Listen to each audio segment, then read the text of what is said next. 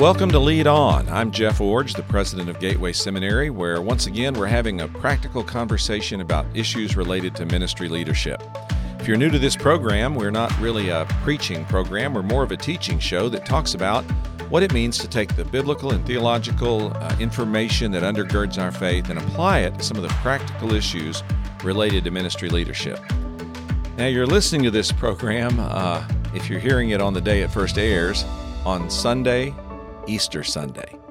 What a high and holy day that is. A wonderful day, really, of church celebration, family gatherings, and so much that goes into making Easter such a high and holy day for us every year on the Christian calendar.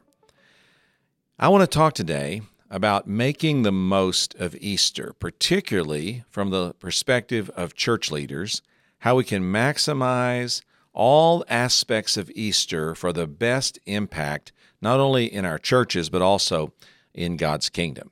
Now, it might have been better if I had done this program about six or eight weeks ago so that you could think through some of what I'm going to talk about today and actually put it into practice for this Easter Sunday and for the weeks following. It may be a little too late this year to implement all the things I'm going to talk about today, but Having Easter fresh in our minds today will help us to underscore the importance of maybe making some notes and putting into practice some of what we're going to talk about today as we plan for next Easter and all the things that go along with ministry during this season of the year. First, a couple of just general observations about Easter as it relates to church ministry. First of all, Easter is for almost every church the largest attendance day of the year.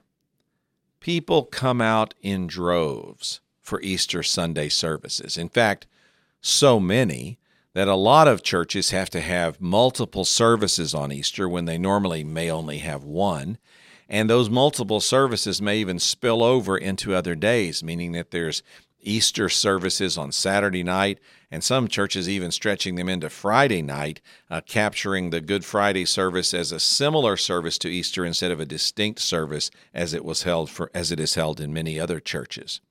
So Easter Sunday is the largest church attendance day of the year. And because of that, it brings with it a lot of opportunity for us in ministry leadership. A second positive observation about Easter from a ministry leadership perspective is that it's typically the day when we expend the most effort to get the most unsaved or unchurched or unbelieving part of our community to attend a worship service or to participate in something related to the ministry of our church. Now, we expend this significant effort because of what I've already said that Easter is typically the highest attendance day of a church throughout the year. And so, because of that, we want to capitalize on that natural momentum and see if we can't do other things that really do attract the unchurched or the unsaved or unbelievers from our community into not only a worship service, but if not there, at least into something meaningful that connects them to the ministry of our church, like a children's activity or a breakfast or a brunch or something like that. Another observation about Easter from a ministry leadership perspective is it really gives a church a rallying moment, if you will, to excel in its ministry and to demonstrate the best of what it can be week by week in ministry leadership. Uh, for a number of years, I was a church planter and a pastor in that context. And our goal each year was to use Easter as a springboard, if you will, to catapult us forward into greater effectiveness as a church. Uh, we would try to do many things special on Easter that then became normal for us over the following months, and that that way we used every Easter season to push us forward into new vistas of excellence or to new methods of operation or just to new ways of doing things. So, these are some positive observations about Easter from a ministry leadership perspective. It's the largest attendance of most churches per year. Uh, it's the opportunity to have the most unsaved, unchurched unbelievers from the community gather with us. And it really gives a church a rallying moment to demonstrate it, what it can really do as it excels in ministry. Now, in that context, there are also some concerns I'd like to address. One of my concerns is that despite the size of the attendance and the number of new people and the number of non Christians who may be in the, in the crowd, we often fail to capitalize fully on this opportunity to reach new people with the gospel. So, the failure to capitalize on the opportunities that an Easter crowd presents are one of the concerns I'd like to address today on the show. A second concern is that Easter, because of the effort that we put into it, often has a great drain on our staff and volunteers. By this, I mean that it drains them spiritually, it drains them emotionally.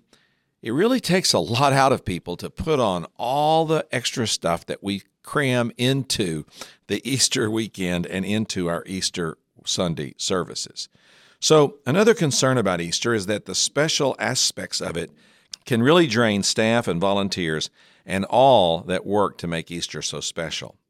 And then a third concern I have is that because it's a rallying moment where we can really excel, it can also be a time when we create unrealistic expectations of what can be done week to week in church ministry leadership. Now, there's certainly nothing wrong with excelling and trying to do things at a really high quality or a really high level. But when we do that on Easter, it can, can cause people to wonder well, why can't this be done every Sunday? And dealing with that expectation can be challenging. So, I've made some general observations about some of the positive aspects of Easter and some of the concerns that come out of those aspects. Now, let me see if I can give you some thoughts about how to make the most of Easter as you plan, maybe not so much for this year because we've already had Easter, we're in the context of it this season, but maybe as you think about, okay, what did we do this year? What did we do right? What can we learn? What can we do better next time? How can we start a file, if you will, of ideas and insights and reminders that will make next year's Easter season and Easter celebration so much more impactful for our church? Number one, have a thorough follow up plan for guests and casual attenders and participants in your Easter events. Now, this can be as simple as remembering to find a way to register people for those events, asking for people to give you their name, their phone number, their email address, or maybe even their physical address when they come for the event. Of course, this can be done by using a card of registration, like in a worship service, or maybe something that you ask people to fill out as their children come into an Easter egg hunt experience or something like that. Or maybe even having people sign up online through some kind of portal that gives you a registration record of who's participating in a brunch or a lunch or some kind of other Easter event or Easter activity. It's interesting to me how easy it is to spend a lot of time planning to attract unbelievers or to attract the unchurched to an event and then forget to gain any kind of information from them that would enable you to have any meaningful follow up with them. Now, when I talk about meaningful follow up or a thorough follow up plan for guests, attenders, and participants, this can mean a lot of different things depending on your context. In some communities, this means an immediate in person follow up visit. Now, I recognize that in some places that might seem a little too forward or a little too much, but in many places it's not considered inappropriate to go to someone's home, knock on the door, and say, Thank you for coming to our church today, or Thank you for allowing your children to come to our uh, egg hunt this last Sunday, or Thank you for attending this brunch that we hosted uh, for ma or, or for our people in our community. Thank you for this, and we wanted you to know how much we appreciated you coming and want to know if there's any other way we can serve you as a church. So that's one kind of follow up. But there's lots of other kinds. Uh, there's electronic follow up with either emails or phone calls. Uh, there's uh, sending a small gift or deliver, having a gift delivered to someone. There's all kinds of ways to acknowledge that a person participated in something that your church hosted or that your church did. But when I talk about a thorough follow up plan, I mean more than an initial contact. I mean that you have a plan whereby you're going to contact people not just one time, but periodically over a period of time as you try to build a relationship with them and facilitate their continued involvement with your church and with the ministries of your church. So, having a thorough follow up plan begins with gaining uh, some, pra- some uh, personal information from the people who participate and being intentional about making sure that happens with either a card or an electronic registration vehicle or some means by which you gain the information that you need. And then it, it, begins with an intentional follow up contact but mo- more than that, and much more than that, it really continues on with several periodic contacts after that until you feel like you've done all you can do to reach this new person with the gospel and for your church. Now, I've worked here in the Western United States for a long time, and especially in communities where people are not yet Christians and have very little access to God or the gospel and very little participation or reference of participation in church over the years. In those contexts, it takes more than one contact with a person or more than one outreach to a person. Typically, it takes multiple contacts over several months to really establish the relationship and get the, the person feeling that they're connected to and want to facilitate a greater relationship with you or with your church. So, a thorough follow up plan is the first suggestion I would make to making the most of Easter as you go forward. Now, a second thing is that while you're attracting so many new people on an Easter, don't feel like you have to get everything done with them on that day. So, the second suggestion I have is to promote new initiatives that appeal to and attract the community by launching them on Easter or by publicizing them on Easter or beginning the registration for them on Easter. For example, uh, when I was a pastor, I always tried to start a new sermon series on Easter. And I tried to have that sermon series going those Sundays after Easter to be something that was particularly uh, uh, engaging for the community, like parenting or marriage, or some community issue or aspect of issues that were being dealt with in the public arena right now. I always announced that for the next three to four weeks after Easter, I'd be preaching on those themes, knowing that many people who came on Easter did not normally participate in our church or access weekly uh, uh, my messages, and I wanted to give them something that they knew in the next few weeks would be very practical and applicable to them as an enticement or as an opportunity for them to come back to our worship services. Beyond that, Easter's a good day to launch things like parenting conferences, uh, financial freedom courses or finance training courses, or even involvement for training people in mission projects or getting people involved in ministry and mission outside your church. Now, promoting these new initiatives on Easter doesn't mean that you have to start the first session on Easter. In fact, I'd strongly discourage that. But it does mean that you use the crowd that's gathered on Easter and the momentum that Easter gives you to promote the launch of these new initiatives and to show people especially on Easter when you have the largest crowd possible in your in your facility, show people how focused you are on meeting needs and how focused you are on the community and how much you want the church to address concerns they have.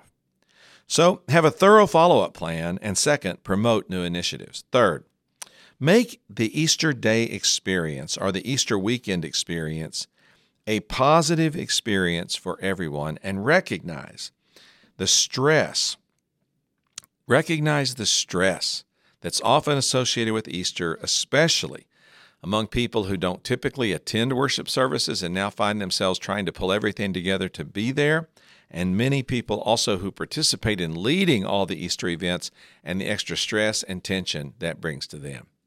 You want to make the day as positive as possible for everyone. Now, here's a couple of stories to illustrate the opposite of what I mean. A number of years ago, I was working in a church where I had some good deacons that were serving with me, and I wanted them to take more leadership responsibility in the public worship services. And so I was training these deacons how to do things like lead in public prayer, how to make announcements that were, you know, insightful and informative, how to give the welcome to guests during a worship service and to make people feel glad that they were part of our service, that kind of thing. Well, I'd been training this one deacon on how to give a good welcome, and so I gave him the responsibility on Easter Sunday to stand up and welcome everyone to the worship service. And this is what he said Well, we'd like to thank all of you for coming today, especially those of you who've never seen the church if it wasn't decorated with red. Well, he was trying to be funny and make some joke about Christmas and Easter only people, church decorated in red, but it fell on deaf ears.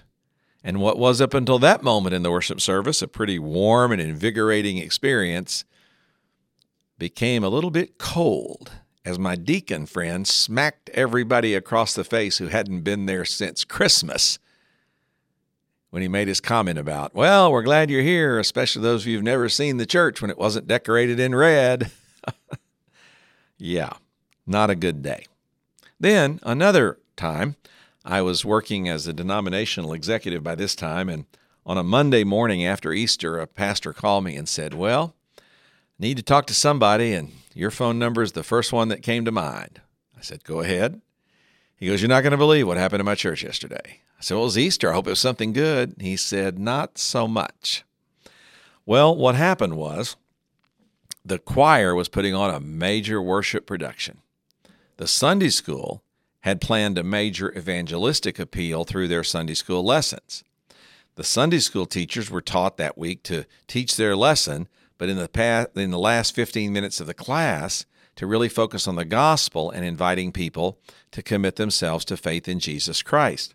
Well, the choir, not knowing about this special emphasis, encouraged all of their members to leave their Sunday school classes 15 minutes early and assemble to practice for their final practice before going on stage for the production. Well, you know what happened? Right when the Sunday school teachers all simultaneously around the building got to the key part of their lesson where they're all starting to build up to the gospel and ask people to receive Christ, all the musicians and choir people and all the technical people got up and started walking out of Sunday school classes. Well, the Sunday school director heard about it. And she marched herself down the center aisle of the church about one minute before the service began. Easter crowd packed into the room. And she screamed at the top of her lungs to get the choir director's attention and made some very disparaging remarks about this choir's uh, leaving the Sunday school classes early. And the way the pastor described it to me was Several hundred people just sat down and watched the show as these two women screamed at each other on their stage. Listen, neither of these experiences are making Easter a positive experience and as positive as possible experience.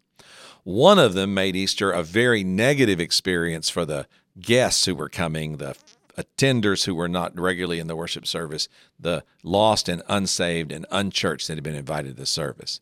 The other one made for a very difficult and negative experience for church members who had poured their heart and soul into making Easter a special occasion, and both the Sunday school leaders and the worship leaders all felt hurt by what happened in front of so many people on that Sunday morning.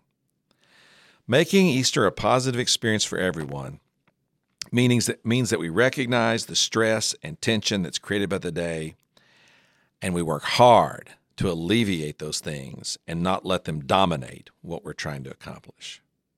Well, a fourth idea today comes out of that last story I just told you, and that is build in recovery time for your staff and key volunteers from the exertion that they put out to make Easter happen.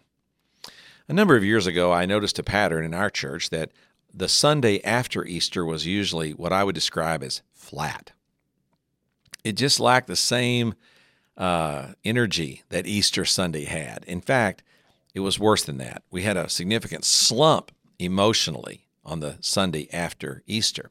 We were spiritually drained and emotionally depleted. Uh, we had poured every bit of energy we had into planning and executing Easter, and there just wasn't much left over for the Sunday after. So I started this pattern. Uh, after Christmas in January, when we started planning for that Easter Sunday uh, with our team, I would ask this question What are we planning to happen in our church on the Sunday after Easter? And they would all roll their eyes and say something like, Oh man, we're just thinking about Easter. How can we think about the Sunday after Easter? And I would say, That's exactly my point. I want to plan for the Sunday after Easter.